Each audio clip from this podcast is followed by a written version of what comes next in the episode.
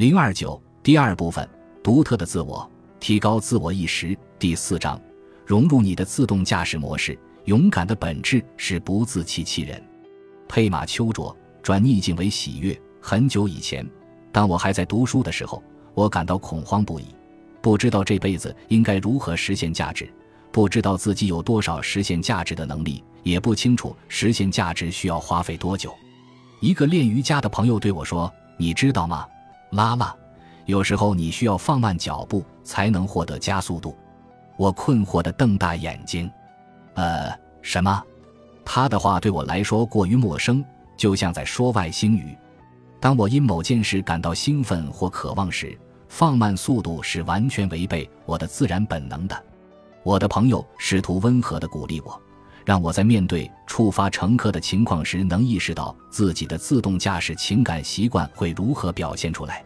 当然，那时候我还不知道我的自动驾驶仪是什么。也不知道如何减速并关注自己的情感习惯，我只是在自动驾驶仪引发的一次又一次碰撞事故中跌跌撞撞，不明白为什么同样的情景会在我的生活中重复上演。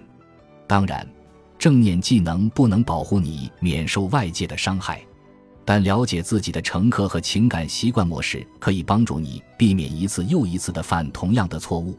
也可以提高你的承受能力，以加快你的恢复速度。在这一章中，我将向你介绍正念。当你不得不直面你的乘客时，这种技能能够帮助你后退一步，并建立你所需的自我意识。这是一个重要的章节，因为你将通过本章的学习获得一个关键工具，来确定你的触发点和你习惯性的反应方式。所以，我们开始吧。让我们来看看你会如何运用正念技巧，更好地了解自己，并为你的理想生活打下基础。